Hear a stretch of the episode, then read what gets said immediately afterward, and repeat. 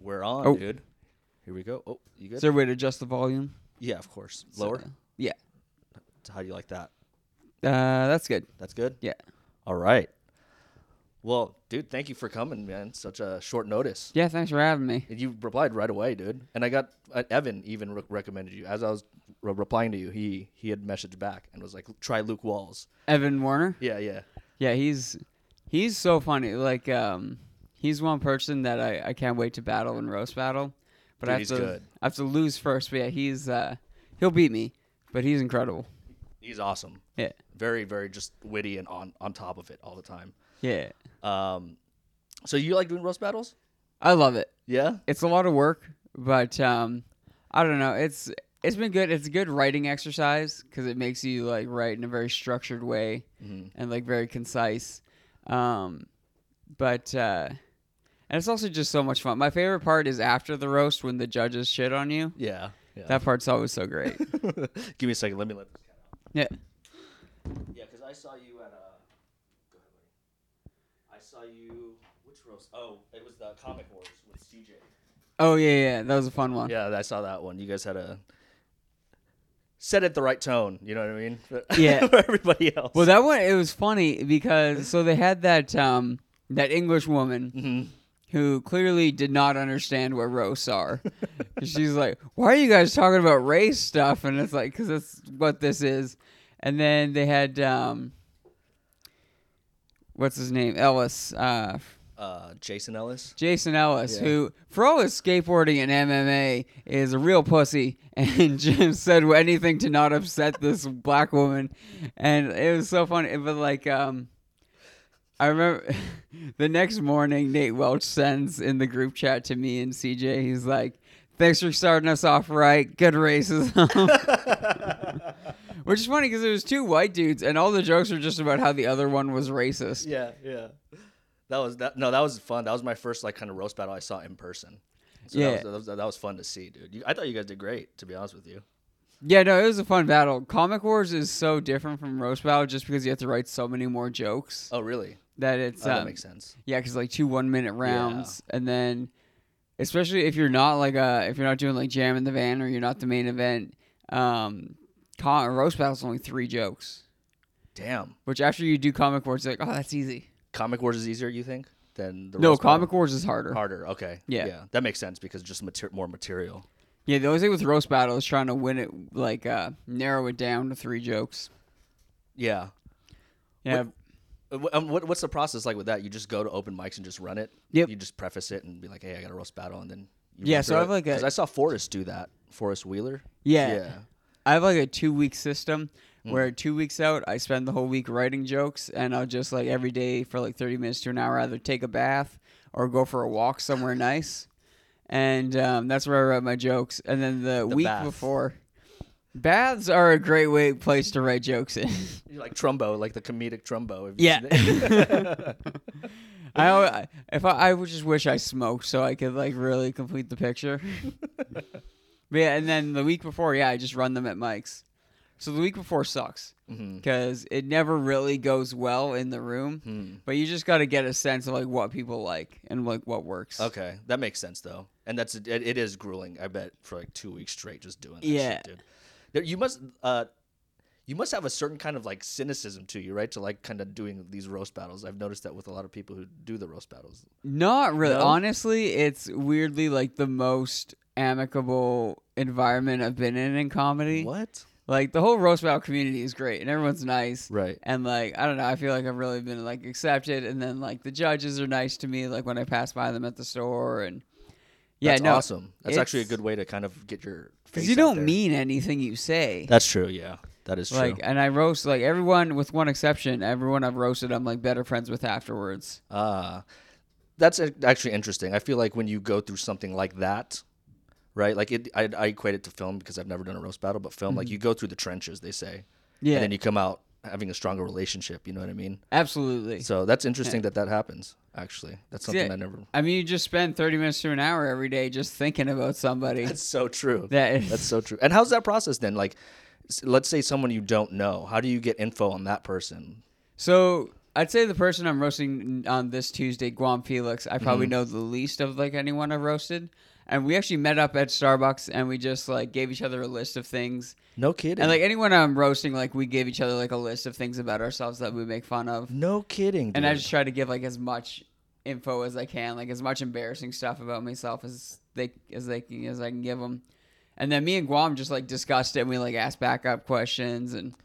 Bro, that is so cool, actually. That is that, yeah. that makes sense now why you guys come out closer, because you have to spend that time getting to know someone. Yeah. You know what I mean? And then fucking doing the fucking battling shit. Yeah, and I just have this notes thing in my phone that's just this list of bad things about me. I'm like, what if, like, an employer saw this? That's hilarious. But yeah, I mean, that's the other thing about roast battle is it's...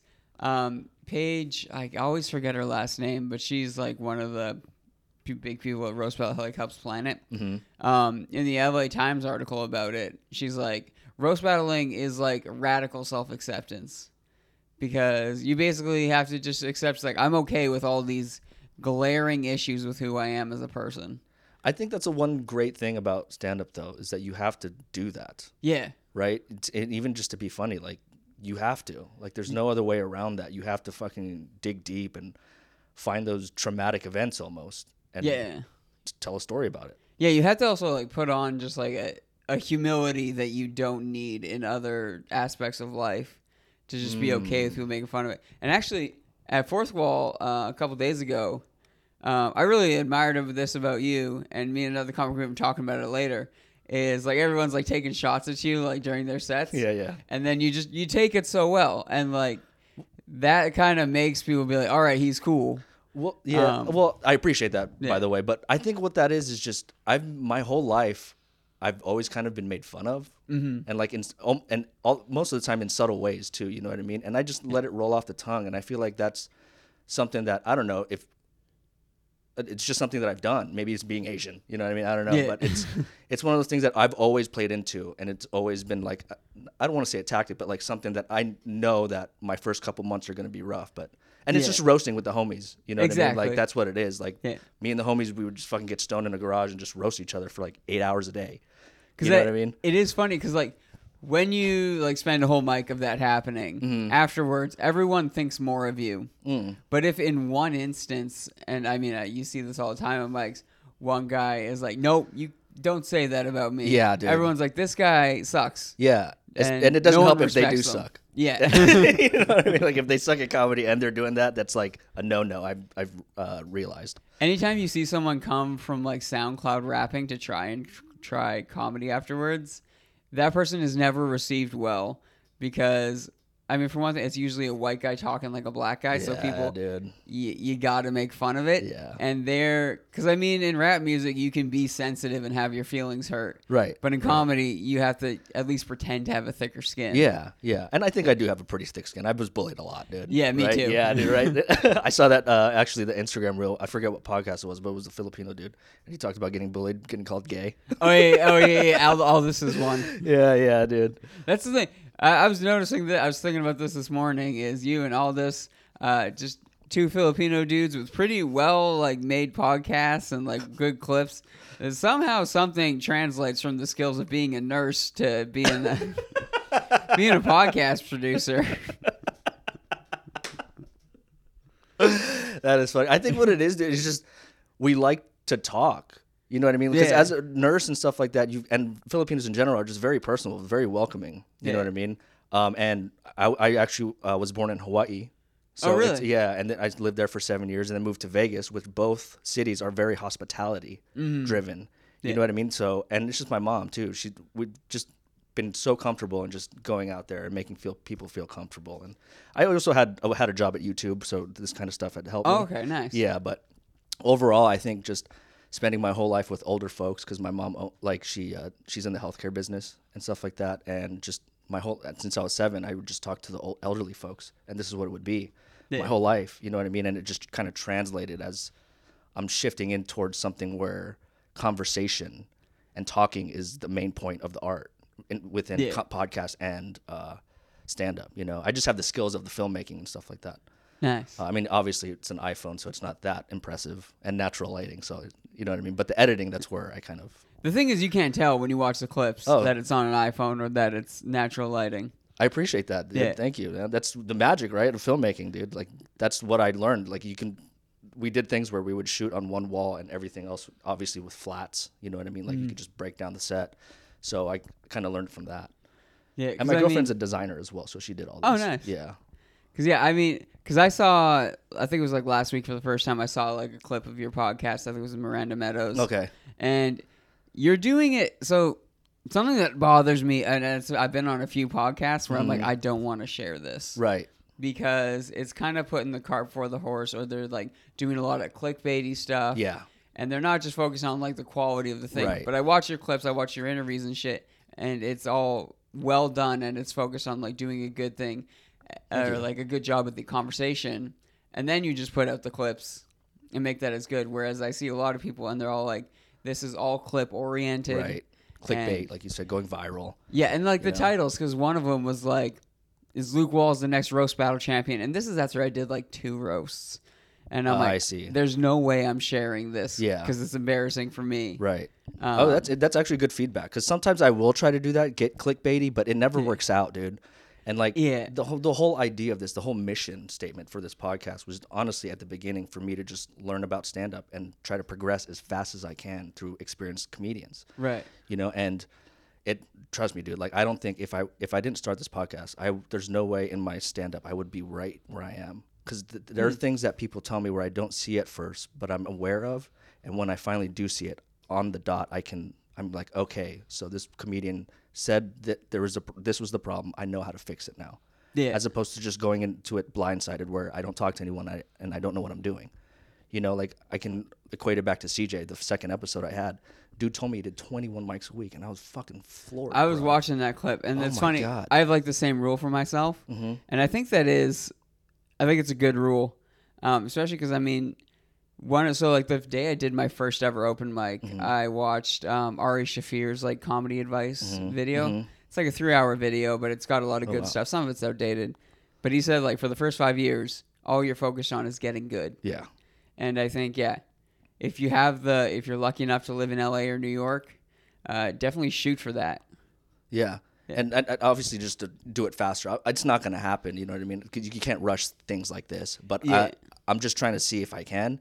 And at the same time, if someone wanted to start stand-up, they could just go to the Instagram page, right? And then kind of see what I pick out, or yeah. just go listen to the podcast and learn something. And you've done a good job of picking out like good advice. Thank you. Um, because yeah, like that C J one. Um, mm-hmm. And yeah, actually what Mo was saying about like the ego thing. Yeah, man, that that's was solid advice. Dude, that's something I've struggled with with everything I've done. I, like I was telling him in the podcast, jiu-jitsu, filmmaking, fucking everything, dude. And with this, I don't want that. Like I, uh, I do you know this book, Subtle Art of Not Giving a Fuck? I've heard the name. So it's like a self-help book. It's uh, yeah. The author's name is Mark Manson. I follow him on Twitter, but he said on Twitter, he, he did a tweet and he was just like, don't think you're the undiscovered genius at your art. Yeah. Think of it as just you want to be a student. And that's why, that's when I started this podcast. I was like, this is why I have to do it, because I'm a student of stand-up now. I'm a student of this. And that's all, that's the best I can do, right? I I can get good at it, hopefully. You know what I mean? Uh, I no, or nothing can happen, but I'm okay with that, because my goal for this is just to be the best student of stand-up I can possibly be, dude. And that's such a good way to approach it, because like I said before, like putting the cart before the horse. Mm, mm. And so like when I did comedy in Canada, there's so much like the supply and demand is completely turned over, right? So there's like so few comedians and so much shows. Everyone within like the first couple months is like, I need to be paid for every show mm. I'm doing. They stop. They don't. A lot of people just don't do open mics, and they're wow. like six months in. Wow. Um, and it's you don't develop if you have that idea, mm. like the. All the rejection we face in L A and New York, all the like, the humbling, and like you go to the store and like no one is like, you're nothing, like quiet down in this conversation. Yeah, that's so good for us. Right. Um, right. True. Yeah. The more like you got to kind of grind through these hardships, and then eventually it, it goes well. And like especially with like being paid, I always ask people, I'm like, would you pay to see you? And I mean, for most people, if they're being honest, it's like, no, not no, yet. Yeah, no, not at all. I would not pay I think I've me. recently got to the point where I'm like, yeah, I would, but... And how long have you been doing stand-up? Four and a half years. Yeah, see, that's really common with everyone I talk to. It's three to four to five years. You're finally like understanding. Two years, like you see a shift, yeah. but that three to five is like where you become an adult. Yeah, almost, right? And like some of that time, like obviously during the pandemic, I was in Canada. I couldn't do it at all. Mm. But then at the same time, while I've been in L A or New York, I've been doing, you know, the C J method of like shooting for twenty-one a week. And yeah. I've upped it for sure. I've, yeah. yeah I've, especially recently where I kind of slowed down on the podcast and really started focusing on the stand-up. Yeah. I've, I've upped it to like maybe I'm at fifteen now, maybe. fifteen yeah, that's twenty, good. Yeah. I mean, that's if you stay consistent with that, like that's going to be big development. And it's also, it's so important to be a constant presence in the scene. Right. Yeah. Because people that I, people that I only see every once in a while, I don't really, you know, devote my time to get to know them. Exactly. I don't really want to do like shows. I wouldn't ask them on the podcast because, right. you know, they're not really, you know, into it. Right. one hundred percent, dude. And that's yeah. what I was, that's why I was so grateful that my first two was Joe and then C J, especially yeah. C J, bro. Because like that was one where I felt like everyone's like, okay, this kid, he's kind of corny, but he's knows what he's doing. Well, and Joe, if you're looking for like a, you know, like a role model of work ethic, mm-hmm. I mean, look no further. Right. He's, I was telling uh, someone yesterday, it was like, as far as the school of rock, never stop rocking thing. Dude. That's, holy that's shit. Joe entirely. But I mean, these just running Fourth Wall, which by the way, he is the guy that came up with the slotted method. Really? Which is so beneficial to people trying to do, you know, fifteen, twenty, twenty mics exactly. a week. Because you can do them hour after hour. Is he really the godfather of this? He is. No shit. Yeah, he started, because before it was all bucket mics and like lists, and it would take a long, you know, when you go to those mics, you don't get up as soon. Right. Um, and this one, you know exactly when you're going up. Exactly. Dude, that's crazy. He's the O G of that. That's wild. And, and he's been running it, and I mean, yeah, like you can just see how, like how dedicated he is to it. And bro, I went to the show last night, the, the late one, and fucking I asked him, I was like, dude, when do you go on vacation? And he's like, and then he was like, I do go on vacation. I go back up to see my parents in North California. I'm like, no, dude. For like, he's like, for three days. I'm like, no, that's not a vacation. That's just a weekend. Exactly. He drives. Yeah, it's like six hours away yeah. to see his parents. Yeah, dude. So I, I mean, I give it up for him. This, this shit gets difficult, especially having to deal with some comedians, man. Fuck. Yeah. Well, that yeah, that's the thing too. It's like he runs. Like sometimes people complain about Fourth Wall because it's like the rules are pretty strictly enforced. Mm-hmm. But again, that lets you do it, like, because then you're not dealing with other people's nonsense. Exactly. You don't have people coming out doing their set and then leaving. Exactly. Because like I hosted Badger and Jam, and that happens a lot. Oh, really? And or I used to host there, mm-hmm.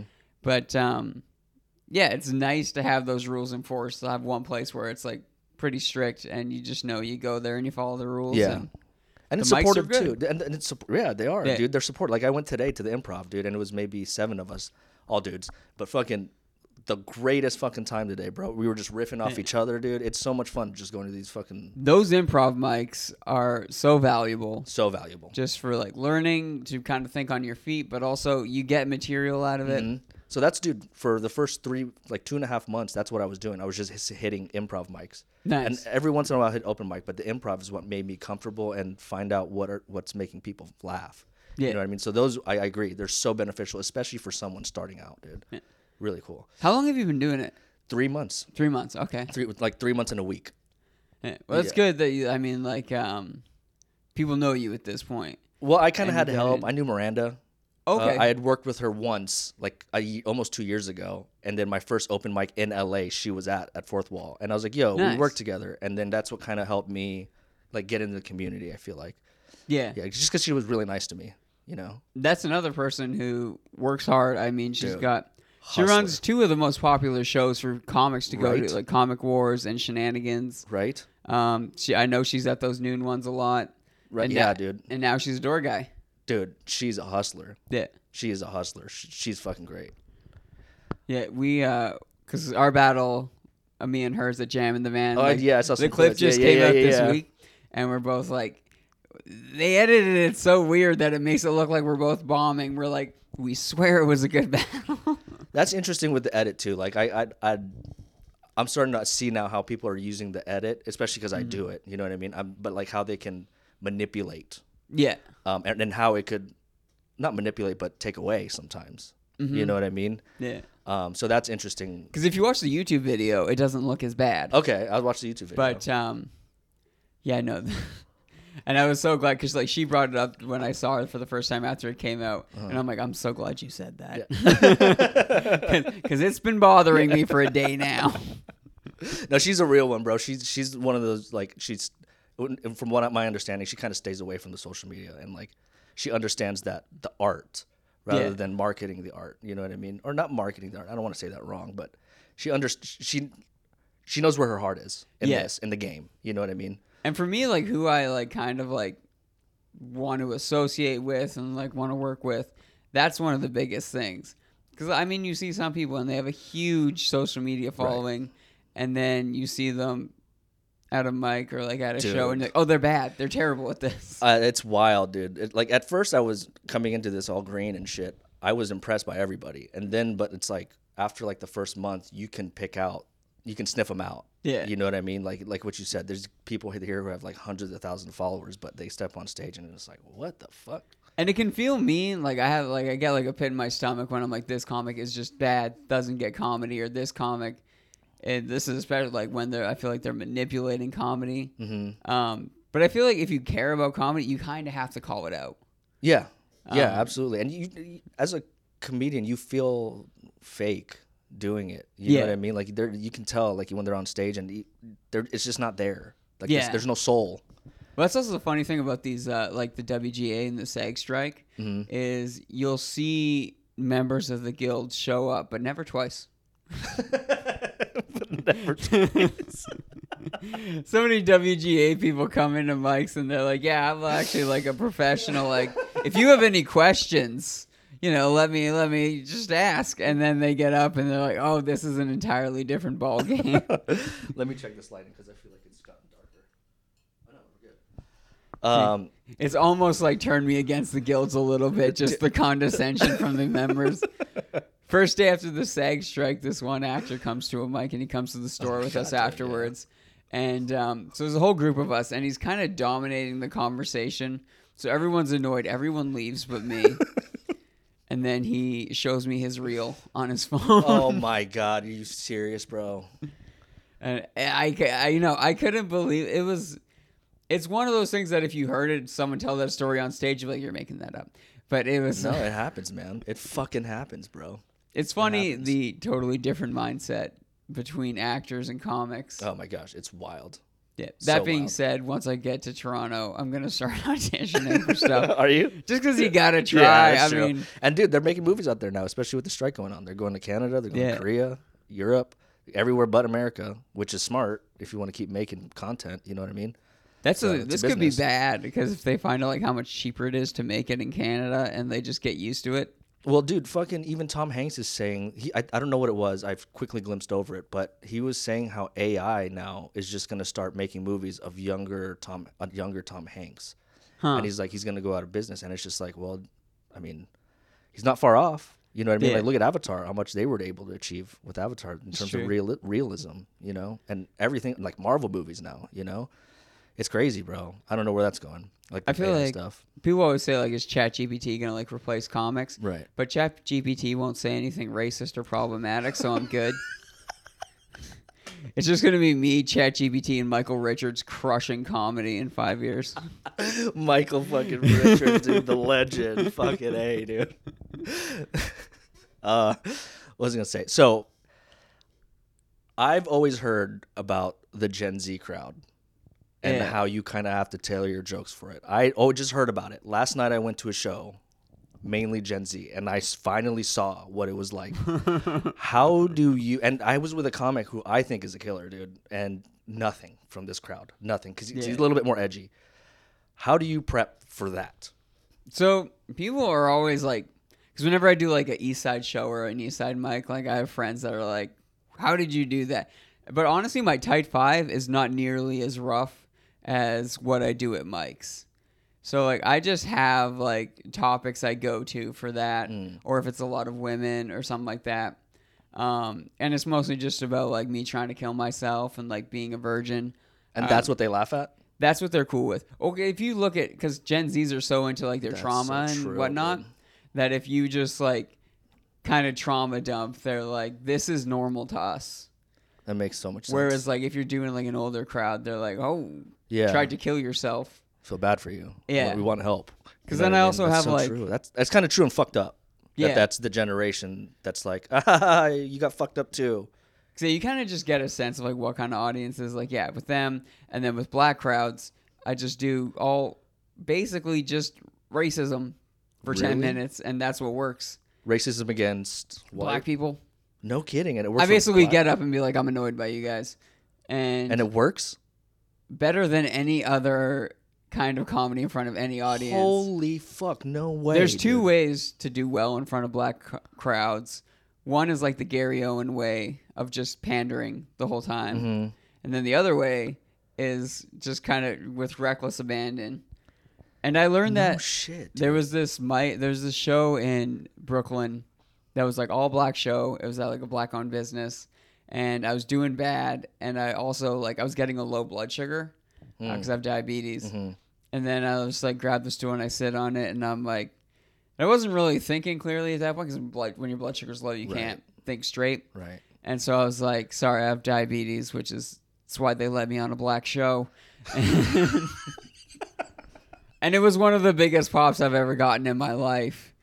And... Bro, that is amazing. I don't think I posted it anywhere, but I have the clip on my phone. You should, dude, you have to. That I'm is just amazing. One guy in the one old man in the back yelling, "Talk that shit!" And then no I was like, fucking way, "Oh, this bro. Is what you do." No fucking um, way. Have you seen an Asian in front of a black crowd? Because I'm, I'm not gonna lie, I'm terrified. I'm terrified to go up in front of a black crowd. I have no idea what to talk about. So my biggest advice, if you're gonna try. Well, again, because my the only method I do is that like reckless abandon thing. Mm-hmm. But if you're doing any kind of like offensive or like kind of off topic like comedy, the biggest thing is you can't entertain the thought that you shouldn't be doing this. You can't entertain the thought of you shouldn't be doing it. Like okay, you so gotta talk like this is. I'm like, saying this, and of course I'm saying this because yeah. this is right, and we're all on board. And um, okay. yeah, no, like okay, don't. Because a lot of people want to pander to black audiences, mm-hmm. and a lot of people want to apologize, like especially if you're a straight white guy. Yeah. And um, you know, there's no kind of comic I hate more than the "I'm sorry, I'm a straight white guy" comic. Mm, okay, but, that um, makes sense. Just go up there and be like, uh, either have the confidence in who you are, or feign the confidence in who you are, mm-hmm. and that's a big thing too with black crowds is confidence. Mm, true, or fake confidence. Yeah, that's very true. Um, no, but I mean, after you do a couple, you figure it out. Okay. Okay, yeah. Are there any like black open mics? Not, not in L A, really. No, there used to be Next Up, which was like kind of the closest thing we had. Uh huh. But um, that stopped. But that was a great mic. I loved it so much. Shit. Um, yeah, New York has more of them. Oh, okay, okay. So are you gonna be? So you're moving to Toronto in a couple weeks. Are you yeah. gonna be going to New York? Yeah, that's the yeah. plan. Is to, as much as I can, go out there for a week at a time. And okay. Cause yeah, I work from home, so I can kind of be wherever. Oh, nice. Yeah. Okay. Hell yeah. Um, well, let's talk about you coming on the show because I put out for to preface this, I put out a post on The Successful Failure asking for a comic who is Christian, and you replied, and also Evan Warner. And I don't know, this is not because of the whole Joe Rogan thing right now. Like I saw, like I saw that clip today. Oh, the Oliver Anthony thing? Yeah, I haven't watched it yeah. yet. But yeah, I didn't even know he was on the podcast, and I had no idea the dude was Christian. So this is not. I want to preface this is not because of that. It's because, honestly, dude, like it's been a thing where I, I just had a deep conversation with a buddy of mine a couple of days ago, and preface even more. I grew up Catholic my whole life, right? You know what I mean? Basically, it was I'm, I'm, I feel like a fucking God is talking to me. You know what I mean? How long have you been a Christian? My whole life. Your I whole mean. Life? I started taking it seriously, I'd say, around like sophomore year of college. Okay. Um, was there an event that happened, or what was that? Uh, just kind of the community I was in. I went to a very small Christian college, and I just had like a lot of good mentors. And I was kind of learning more like the theological aspects, like the deeper theological things. And that was big for me, just mm-hmm. like understanding it more. Mm-hmm. And then you've read the Bible? Yeah. The whole thing? Yeah. And so basically, like I said, I, I grew up in my... went to Catholic school up until I was eighteen. As soon as I turned eighteen, I was like one of those people that went completely atheist. Yeah. You know what I mean? Because Catholicism, dude, that's a really different yeah. ballgame than Christianity. And that's like a funny thing in comedy is I have to keep uh, explaining. I'm like, it's a, they're two different religions. Mm-hmm. Um, yeah, Very of, different. But Very yeah, different. If you're not... Like if you're not Protestant and like serious about it, like everyone's like, sounds the same. Yeah, yeah. Um, and then when I was twenty-six, I fucking did some acid, and I was like, oh, there is a God. You know what I mean? And because of how things have been going these past couple of years, since especially since like twenty twenty, twenty twenty-one, I've been finding myself just like closer and closer going back to cr- the Christian side. You mm-hmm. know what I mean? Like not back to Catholicism, but more of Christianity. And I don't know why, dude. Like, like I said, I was talking to my buddy, and he's very, very Christian, and we talk. I've known him since high school, yeah. and he was just like, he's just, he'll find you. You know what I mean? And, bro, as soon as I got off that phone call, I turned on Spotify, and the first fucking song was Isaiah Ryder. It was uh, Heavenly Father. Oh, yeah, I like that one. And I was like, bro, what? And I listened to the song, and I was like, dude, this is weird. And even f- deeper is that, remember we went to the Comedy Store like a week ago? Yeah. I was going to ask you to be on the podcast, but I, you know, reading you was kind of hard. I didn't think you l- fucked with me. So I was just like, all right, whatever. Like, well, uh, maybe I'll ask him before he leaves. And it was just so weird how, if I were to ask you then, I would have had you on the podcast earlier, and we wouldn't have ever had this conversation yeah. about Christianity. So, it, again, it's like one of those things where it's a sign, dude. You know what I mean? I don't know. Basically, I don't know why I even – I just want to talk about this. Like, what – I don't know. What am I supposed to do, bro? Because it, it's just – that it's so hard for me to talk, and it's so hard for me to put in words because I've just been thinking about it for so long. You know what I mean? Even with my girlfriend, like, I'll tell her sometimes, but I'm just kind of working things out. Like, yeah. whether, But – with every, they always say with every good, there's bad. You know, the su- the moon needs the sun, right? The yin and the yang. And because of all the evil that's just been coming out these past few years, dude, there's got to be the same amount of good. Yeah. And honestly, dude, I'm finding out that God and Christianity, I don't know if it's technically religion, but just God and period is like, I see it now. Yeah. You know what I mean? I'm I'm not saying that I'm full-blown religious again and, or Christian or anything like that, but just developing a relationship. You know what I mean? Like, yeah. It was have weird. You, have you uh, like tried going to church since? No, I, I, I haven't, dude. I haven't been to church since maybe I was nineteen for like Christmas or something like that. Okay. Obviously, Catholic church. Or actually, there was actually a small stint where I went to a Christian church, but that one felt really culty. Okay. So I dipped out. Um, yeah, that's the thing is there's like a It's very wide breadth of, like, the denominations and how they, like... Because, yeah, like, there's a lot of people, like... People would associate, like, Joel Osteen with what I am. Right, dude. And I'm like, well, no, he's... He's the opposite of what God wants. Right. Um, and I hate when people pick one person out of a group. And yeah. it's like, you know what I mean? Especially with politics. That's how politics is, dude. Yeah. It's like divide and conquer, right? Yeah. Like, fucking let them fight, and then we can do whatever we want. That's the thing is, like, people assume I'm, like, hardcore, like, conservative Republican because I'm, like, the Christian guy. Right, right. And, and I'm, like, I don't vote or care about any of That's so stupid to fucking look at people, though. You know what I mean? Yeah. As soon as you attach them to something, it's like, you don't, give, you don't even give them a chance, yeah. you know? And maybe that's a part of why I kind of left filmmaking because there was only one ideology you had to follow mm-hmm. in Hollywood. And if you didn't follow it, you didn't fit in. That's so freeing about comedy is that Dude. there's more... You can't. You don't even know, bro. The things yeah. I say on stage, I could never say on yeah. a film set. Never. That's how I felt coming out of law school. Is like, yeah, you can't say anything, and like I was like, I would still say it because I'm all, I've always been super open about it. But I'm like, I knew there would be like heat if I mentioned I was Christian. Mm. Um, do you have any Christian jokes that you go to? Yeah, uh, there's a few. I've been trying to do one about like the second commandment and how like. Uh, like Catholics always have these images of God, mm-hmm. and I'm like, dude, you blew it after two. Yeah. No, I have a few, um, and then like a lot of it comes out through like the jokes about like abstinence and stuff, mm. um, because that's like so foreign to most comics, right? Very true, very true. Um, and yeah, like a lot of people, sometimes people are like surprised to find out I'm a Christian because like the roast battling and like just the topics I do.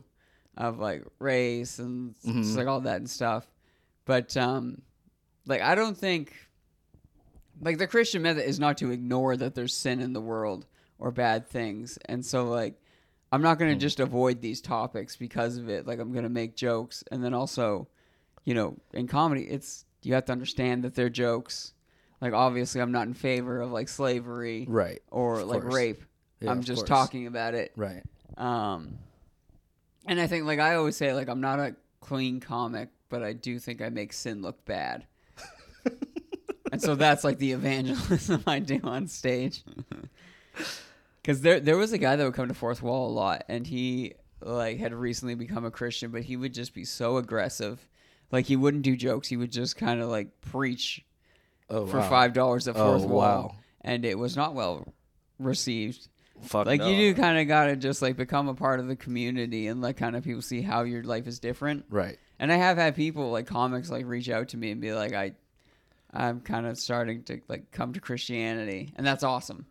Um, what do you find, what do you notice that's similar with all of us coming to you and talking about? Well, a lot of it is I'm the only Christian they know, or like the mm. one that's serious about it. Because there's also a, there's a good number of Christians that I've met in comedy who are like, I'm also Christian, but keep you know keep it on the D L. No way. And that's so frustrating. That is fucked up. Yeah, or like people who because that's like, why I haven't said I'm Christian, or you know what I mean, fully on board, because I don't feel like I can commit to yeah. that commitment. Well, I think there's a responsibility if right. you're a Christian, especially in something where there's not a lot, to be outspoken about it and never deny it. Mm-hmm. And that's what bothers me too, is there's a lot of like comics who like claim Christianity, but then whenever they talk about it on stage, it's just about how stupid it is. Yeah, dude.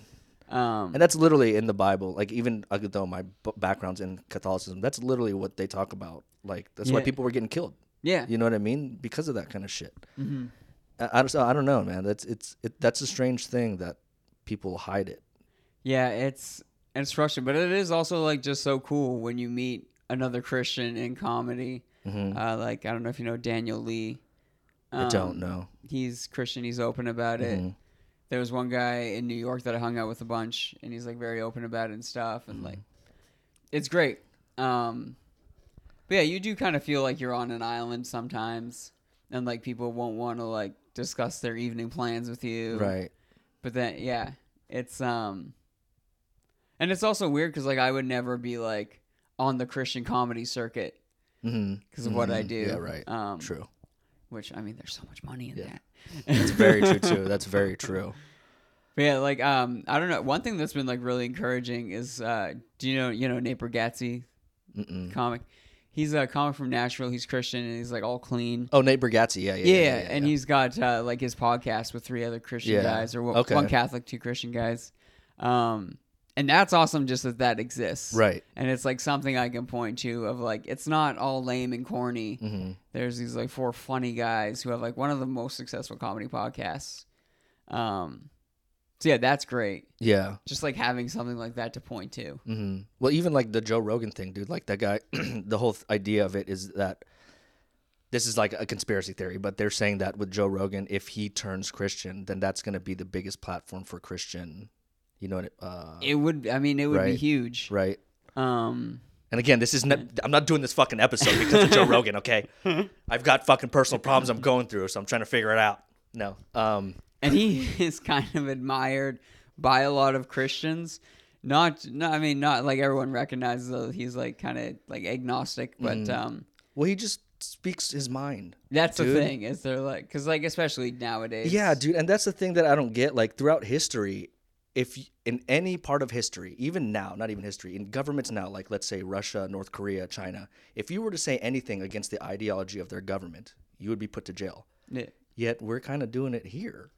Yeah, I mean, and yeah, you get canceled. And right? And it's just like, oh, that would never happen to us, but we're doing it right fucking now. Yeah, and, like, whenever you, like, mention an episode of Joe Rogan, you got to, like, clarify. Yeah, dude. And it's just like, I don't understand how people don't see the correlation with that. Yeah. You know what I mean? And it's, again, coming into comedy, you, most of you, or most of the people I met are real ones, bro, where they can see that B S, no matter where they are in the political yeah. line. You know what I mean? Left or right, dude. Like, everyone's here is just fucking free and open and know that it doesn't come from a hurtful place, but we can make fun of this shit. Comedy definitely, just being in it, definitely takes you out of the idea of, like, them versus us for a lot of people. But then there's some people who get even more, and their whole set is, mm-hmm. like, if you go, I mean, you go to an East Side mic, and it's all just, like, my dad's a Republican, so I hate him, even though he pays for my apartment. And, uh... it's just so much of that, and it's annoying. But and that's why you like you kind of like Shane Gillis does such a good job of it. He really does. of just towing the line. Yeah. And he's like, I got a Fox News dad. Yeah. We all got Fox News dads. And that dude, that just that line, everyone fucking it popped, dude. Yeah, he's like, you don't want us, you don't want an M S N B C dad.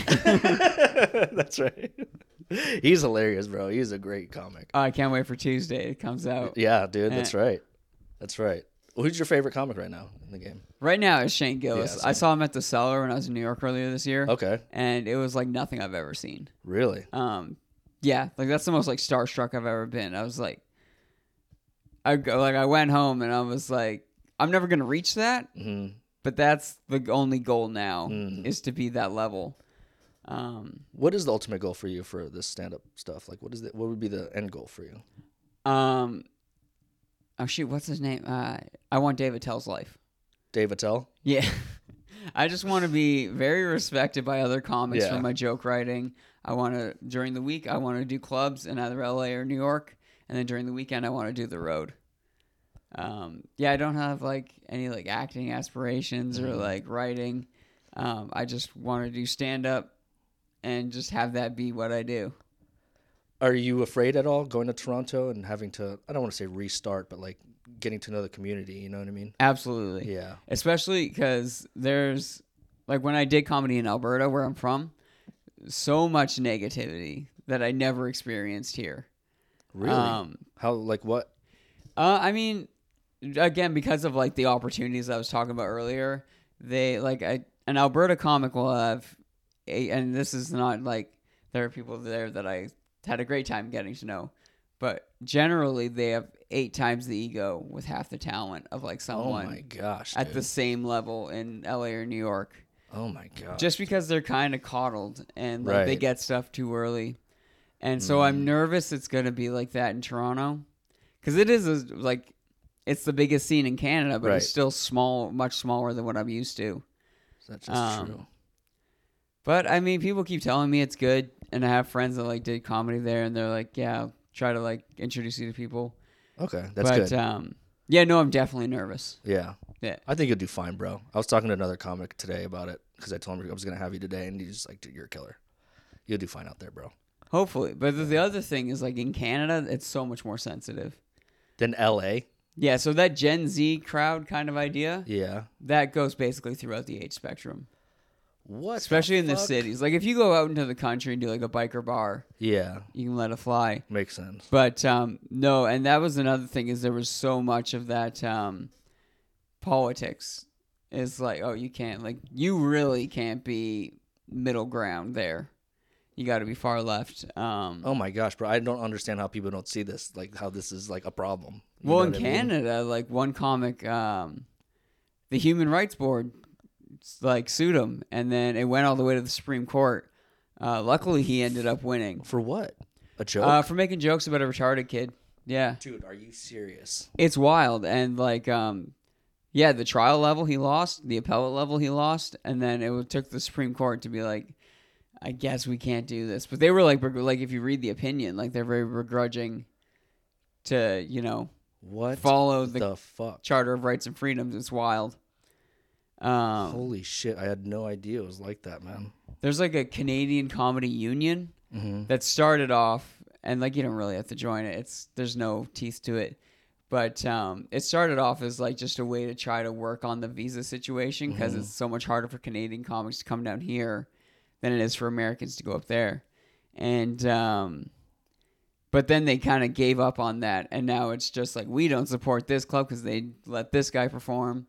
Dude, what the fuck, man? Yeah.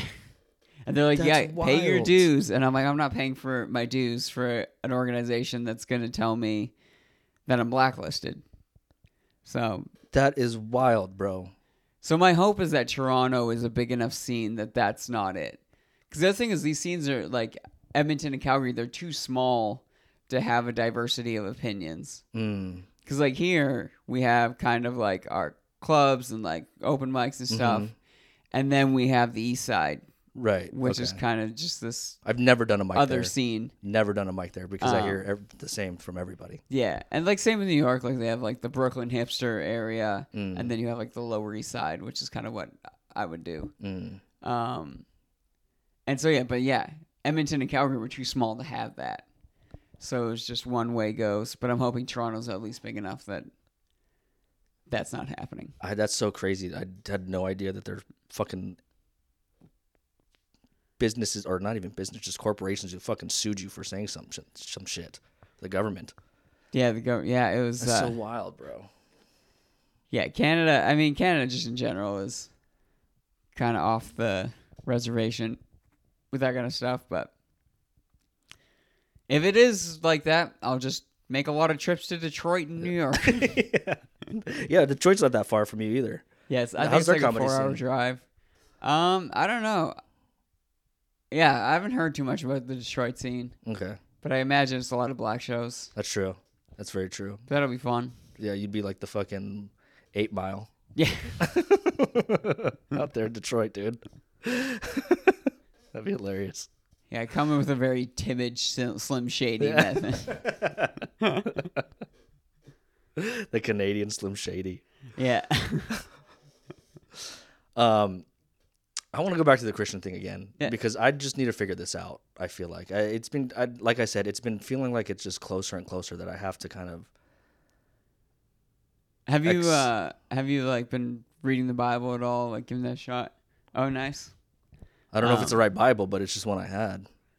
I mean, there's you know, only... Been, and, like, I I haven't read all of it, you know what I mean? Sporadically, most people I, haven't. I'll open the book and just read, like, a page or two just to kind of see what he's trying to tell me. Yeah. And, bro, crazy enough, I fucking read John twenty today. Okay. And it talks about fucking him ascending, you know what I mean, and telling his disciples to accept him as the son of... And, you know, I, I it's just weird how that was the one I read today. And it's just yeah. like, dude, like, it's just... I've always been that guy where the, their life will give you signs mm-hmm. on what you got to do or what you should do.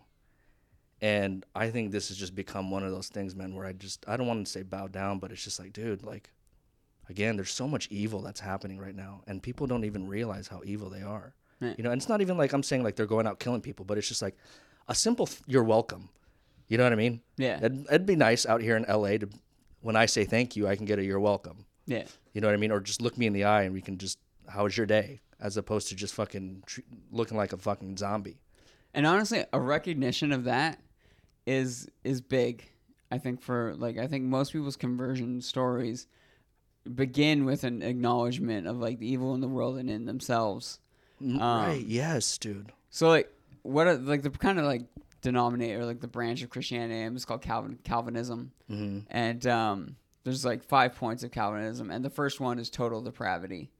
Um, which is just like this recognition that kind of in and of ourselves, we're inherently sinful. Right. And, um, you know, it's evil. And like, right. Because if you go into Christianity without that acknowledgement that there's a need for God right. and for like Jesus' work on the cross, then you're going to lose it because and you're just I, wasting time. Your time. It's so and easy God's time. To be like, well, I don't need this. Right. Uh, and it's going to be better to go do things that feel good. Um, So, yeah, no, I think it's good that, like, it's a good building block, like, as that first step. Mm-hmm. Um, and, like, honestly, like, consistency of, like, reading the Bible and, like, if you start going to church, mm-hmm. as you do that, I mean, you're going to be, like, fed with more and more of, like, scripture and stuff.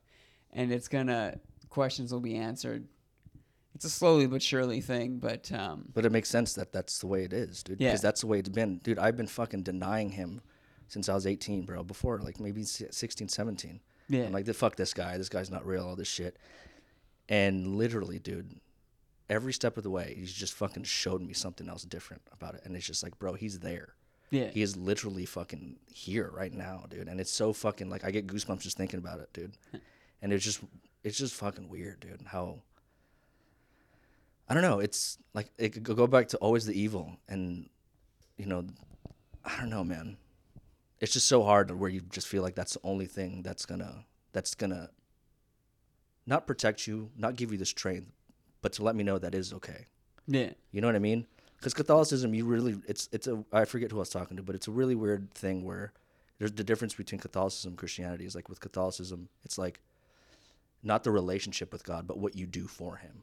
mm-hmm. in a sense, right? With the sacraments, with the pearl praying, going to church and stuff, stuff like that, where Christianity is really just a build, like you got a building blocks of the relationship with God. Yeah. And that's what I was just like, dude, he wants that relationship with me. I feel like I can feel it, dude. Yeah. And it sounds so trippy. I've said, believe me, I've said, I've, like I said, I was an acid fucking, you know, like a, for like two, three years. So I've said some trippy shit. This to me is the trippiest thing that yeah. I'm saying right now, that I really do believe it, that there is a God, and fucking maybe in a sense he's telling me I'm on the right path. Yeah. Because with this comedy, this podcast, dude, like there's no way that me going through all this and realizing and just being happy. Yeah. Dude, I was so fucking depressed before I got into comedy.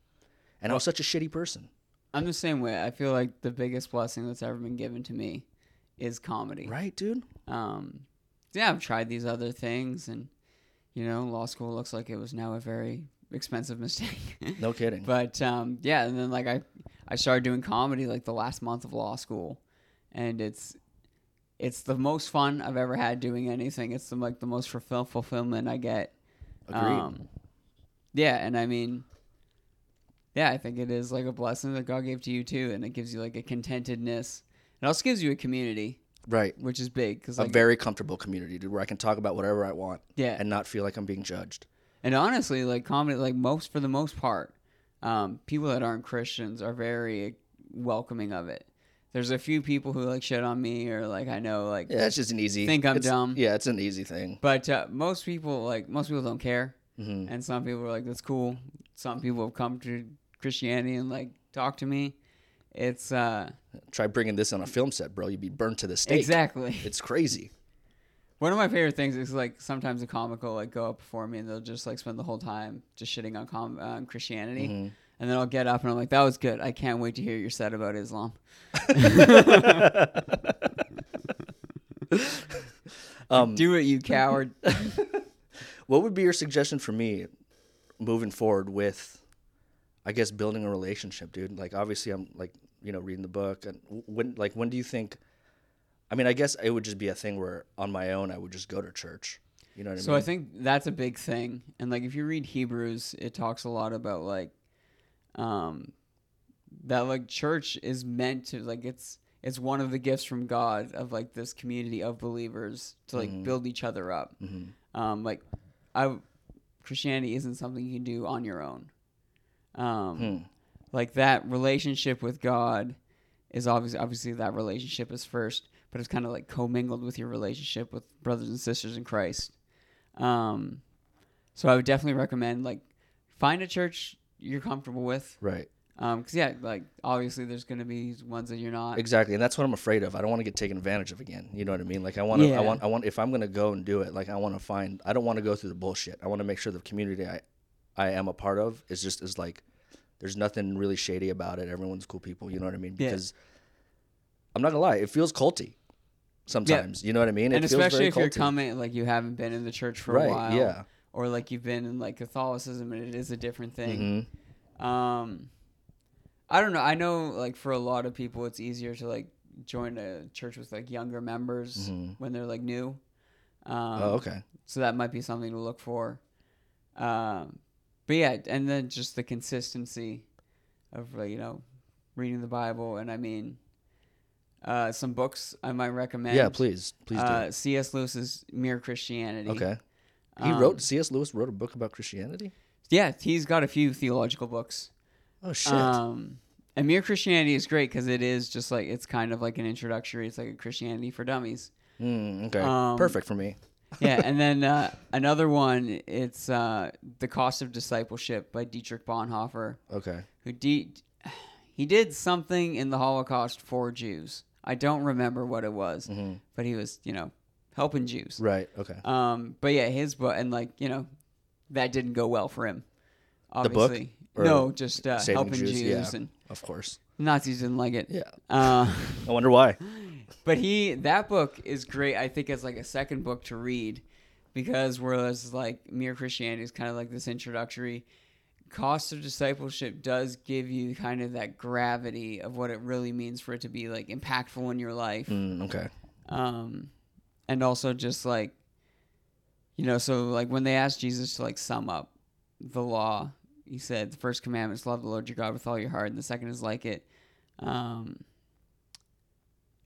love your neighbor as yourself. Mm-hmm. And so, like, I think that's something a lot of people, that's what's so con- countercultural, especially, like, right now, is that a lot of Christianity is outward. You know, it's like you and God, and then you and the people around you. Mm. Um, so you try to be, you know, loving. Right, exactly. Um, and that cost of discipleship really hits on that well. Okay. Yeah. Um, so I would definitely recommend those two books. Okay. And they're not long. They're not tough reads or anything. Yeah, because I, did, I just feel like I, I don't know how to make this relationship stronger, and I want to. Yeah. You know, like I said, I don't know if I'm a Christian yet or not. I don't know what I am. You yeah. know what I mean? But maybe a believer. Yeah, maybe. Yeah. You know what I mean? But see, obviously, like, reading the Bible, that's the best thing mm-hmm, yeah. as far as, like, taking in knowledge about, right. like, God and your relationship with it and the world. Um, but, I mean, it's just helpful to have these books that explain it. Of course. Oh, yeah, absolutely. Yeah. Especially, like, the first one that you said, the C S. Lewis one, yeah. like, for dummy. Like, because I'll read that some some passages, I'm like, what the fuck does this even mean? Absolutely. You know what I mean? Like, like, I don't I don't know what this genealogy yeah, is doing for me. Yeah. It's funny, every time a genealogy comes up in, like, the reading in, like, a sermon, they'll be like, don't ignore this. um, why why did why is Christianity something that you chose, and how does it help you in your life? I mean, it's when you reflect on it, especially, like, just, like, alone and you're thinking about it, I think what God does for you in juxtaposition with the lack of appreciation and, like, again, the evil in me, um, it's just unbelievable that that is happening. Right. Um, like, you're being saved and you don't deserve it. Right. Um, and that's the biggest thing. It's funny. Right. I had a moment. So for the last couple months, I wasn't, like, thinking super clearly, and so I just drove up to Canada on a whim one day, and what? like all these like bad, Vancouver, uh, Alberta, holy and like all shit, these bro. bad things were happening. Like, I was supposed to have an apartment, I lost it, and then on the drive up, I like drove into a freeway wall. Um, oh my God! And none of it bothered me, but then the night I got there, I was just like sitting there in the bathtub. And it had been dry for like an hour at this point. I was just like sitting there thinking. And I thought about like the hymns I once sung at my funeral. And, um, and I started crying. And because I was just like, this, what God does for you is amazing. Um, yeah, I think a lot of it is just that it's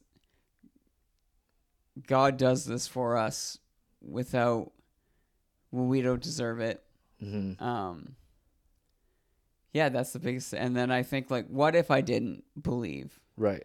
Um, you know, what if I was just left to my own devices? And then there's just questions of the world that are completely unanswered. Right.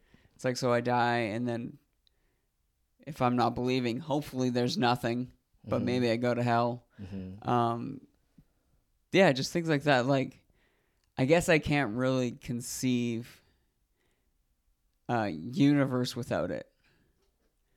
Um, and maybe that seems like a cop out, but it's, uh, that's kind of one of the things that bring me back. Cause I know last year there was a moment where like so many of my friends who were Christian were just leaving the faith, and it was like really bothering me. And mm. then I started to think like, what if I did too? Yeah.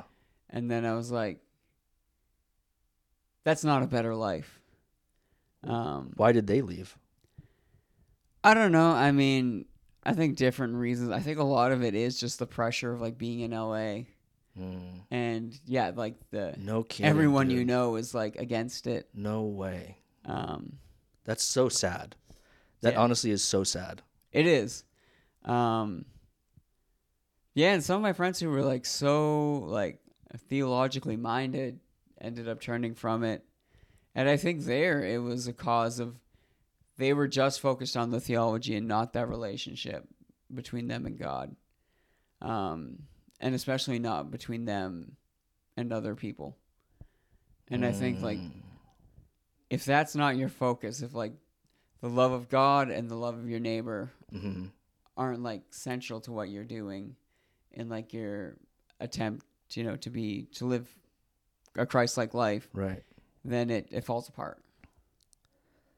That's so interesting that you said that, because literally, again, when I started stand up and especially the podcast again, I did this through love, through the love of the craft, through the love of what I can do, my skills that I can bring mm-hmm. to be able to learn and meeting people. That's what I found is just to doing it from a loving standpoint as opposed to some shady fucking, oh, I need to make this. Well, you look at people who are like, I hate mics, I just want to do shows, or like, who I'm just trying to get followers. They don't stick with it. Yeah, one hundred percent they don't. It's always funny. It's hard. It's funny to me when people like a year or two in are like, it's like, I hate doing open mics. I'm like, well, then quit. Yeah, dude. You got to love it, dude. You got to love the grind. Even if you have a bad one, I've always done it where the first one is awful, and then I'll just go to another one, and I force myself to go to another one. And that one, I always do better. If you have a bad set, go to another yeah. set immediately. Yeah. Yeah. Dude, I found that to be the best thing for me, because when I would do bad, there was a time where I would just wouldn't go to an open mic. Mm-hmm. And that was the worst thing I could have done for myself. And now that I see, it's like, nope, if this is a bad one, just fucking do another one. This is and this is a story I've told like on a couple other podcasts, but do you know Ryan Jennings? Yeah, yeah. So he, his first ever set at the Improv, um, he tried his, he ended the set and it was going well. And then he ended the set trying his first ever rape joke. Oh, God. Which he'd never tried anywhere oh, else. Oh, God. Why the Improv? It, it Yeah, because that mic, like, you have a chance. And, um, he said it. One woman yelled, get off the stage. and uh, he, he did. And he was so bummed. But I was like, like he starts leaving the Improv. I'm like, uh, I texted him, like, come to Carney's with me and Stanley, because, like, the worst thing you can do is go home and like stew over it. Yeah, yeah, dude. That's what sucked about Alberta is if you bombed, it that's was a, it. It was a two-hour drive home in pitch black and snowy weather, and you're just like, I suck. Fuck, dude. Yeah, that's that's one thing that's really helped me get into just the acceptance of bombing. Yeah, yeah, and growing that thick skin, like the calluses. I forget someone told me about the calluses of bombing, but. And at a mic, you just got to accept it and laugh at all. Yeah, dude. Yeah. And I, I go to, I think what helped too, I go to this Fourth Wall NoHo one a lot. And mm-hmm. that fucking, oh my God, bro. Dungeon. Yeah, that one's a tough one. Yeah. Um, Humbles like, you real quick. These weeks before the uh, roast battles, I'm bombing almost every set. And, uh, but you just got to be like, but I've done enough now to know that like these jokes that are bombing at these open mics are going to hit hard at the roast battle. Mm. Just because when you're running them at an open mic, it's not the context for it. Yeah. But you got to find out which ones people like. Right, right. At yeah. least in, at least like a uh, a reaction to something. Mm-hmm. Yeah. Yeah, because no, all week I'm just like, oh, man, I got to do this again. Yeah. Well, my brother, we're coming to a close right now. I usually cap it an hour. I appreciate cool. you so much for coming yeah, and doing this, dude. Me. And honestly, I'll... Dude, you're fucking, I barely know you, dude, but fucking, you're awesome, bro. Seriously. Thanks, and I, best of luck to you in Toronto. I think you're going to do fine, bro. I can't, think can't wait to fine. see where you're at when I come back. Hey, man, hopefully fucking, hopefully a lot better than I am now. When are you coming back? Oh, you will be. Um, I mean, if I win my roast battle, I still have the belt, so I'll have to come back in like a month. But, um, I mean, I'll find reasons to come back. True. Yeah. All right, my brother. We're Luke again, bro. I, th- I appreciate you. Let's let them know where you can find you. Uh, Luke David Walls on Instagram and Luke Walls two two two on TikTok. Perfect. Thank you again, brother. Thank you, everyone, for listening. Bye.